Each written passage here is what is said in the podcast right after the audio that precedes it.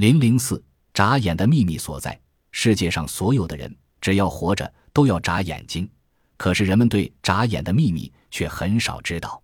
其实，我们对这样的基本常识应该有所了解和把握。每天，一般正常的人平均要眨眼一万五千多次，在不到一百一十秒钟，人就要眨一次眼。为什么要眨呢？原来，眼皮是人身上最薄的皮肤。他为了给透明的眼角膜抹上一层水质，好使暴露在外的眼球不干涩，一直保持着一定的湿润。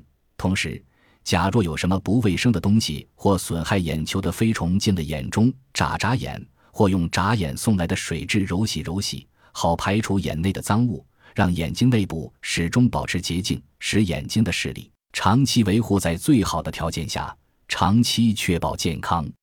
眼睛是人体最重要的器官之一，而角膜是眼睛和世界之间的窗户。眨眼不只有这样的功能，它还是人们的一种心灵反应。通常人们都说眼睛是人的心灵窗户，这是极为正确的科学说法。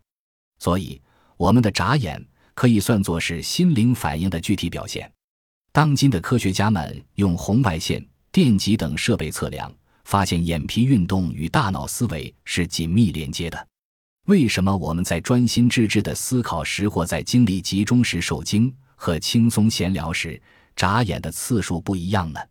轻松闲聊时，我们每分钟眨眼大约十二次；思考或受惊时，眨眼次数就只能为其十二。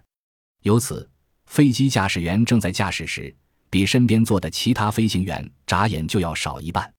汽车司机在繁华市区开车，其眨眼的次数也大大少于在郊外或高速公路上行驶的次数。在电视台屏幕上工作的同志，不管是电视播音员还是节目主持人，尽量要求他们少眨眼，原因也是眨多了给人心慌和心乱之感。要是训练自己少眨眼，会给人安详、沉着、稳健的感觉，这样效果就会很好。所以。眨眼的秘密是深藏着人们内心中的情绪和期望，人们的心态往往在眨眼中控制不住地流露出来。一些搞外交活动或做侦查工作的人，必要时戴上墨镜也是很有必要的，因为它能暂时遮盖眨眼的速度以及在眨眼中反映出来的种种迹象。这样，我们可以更自在地工作。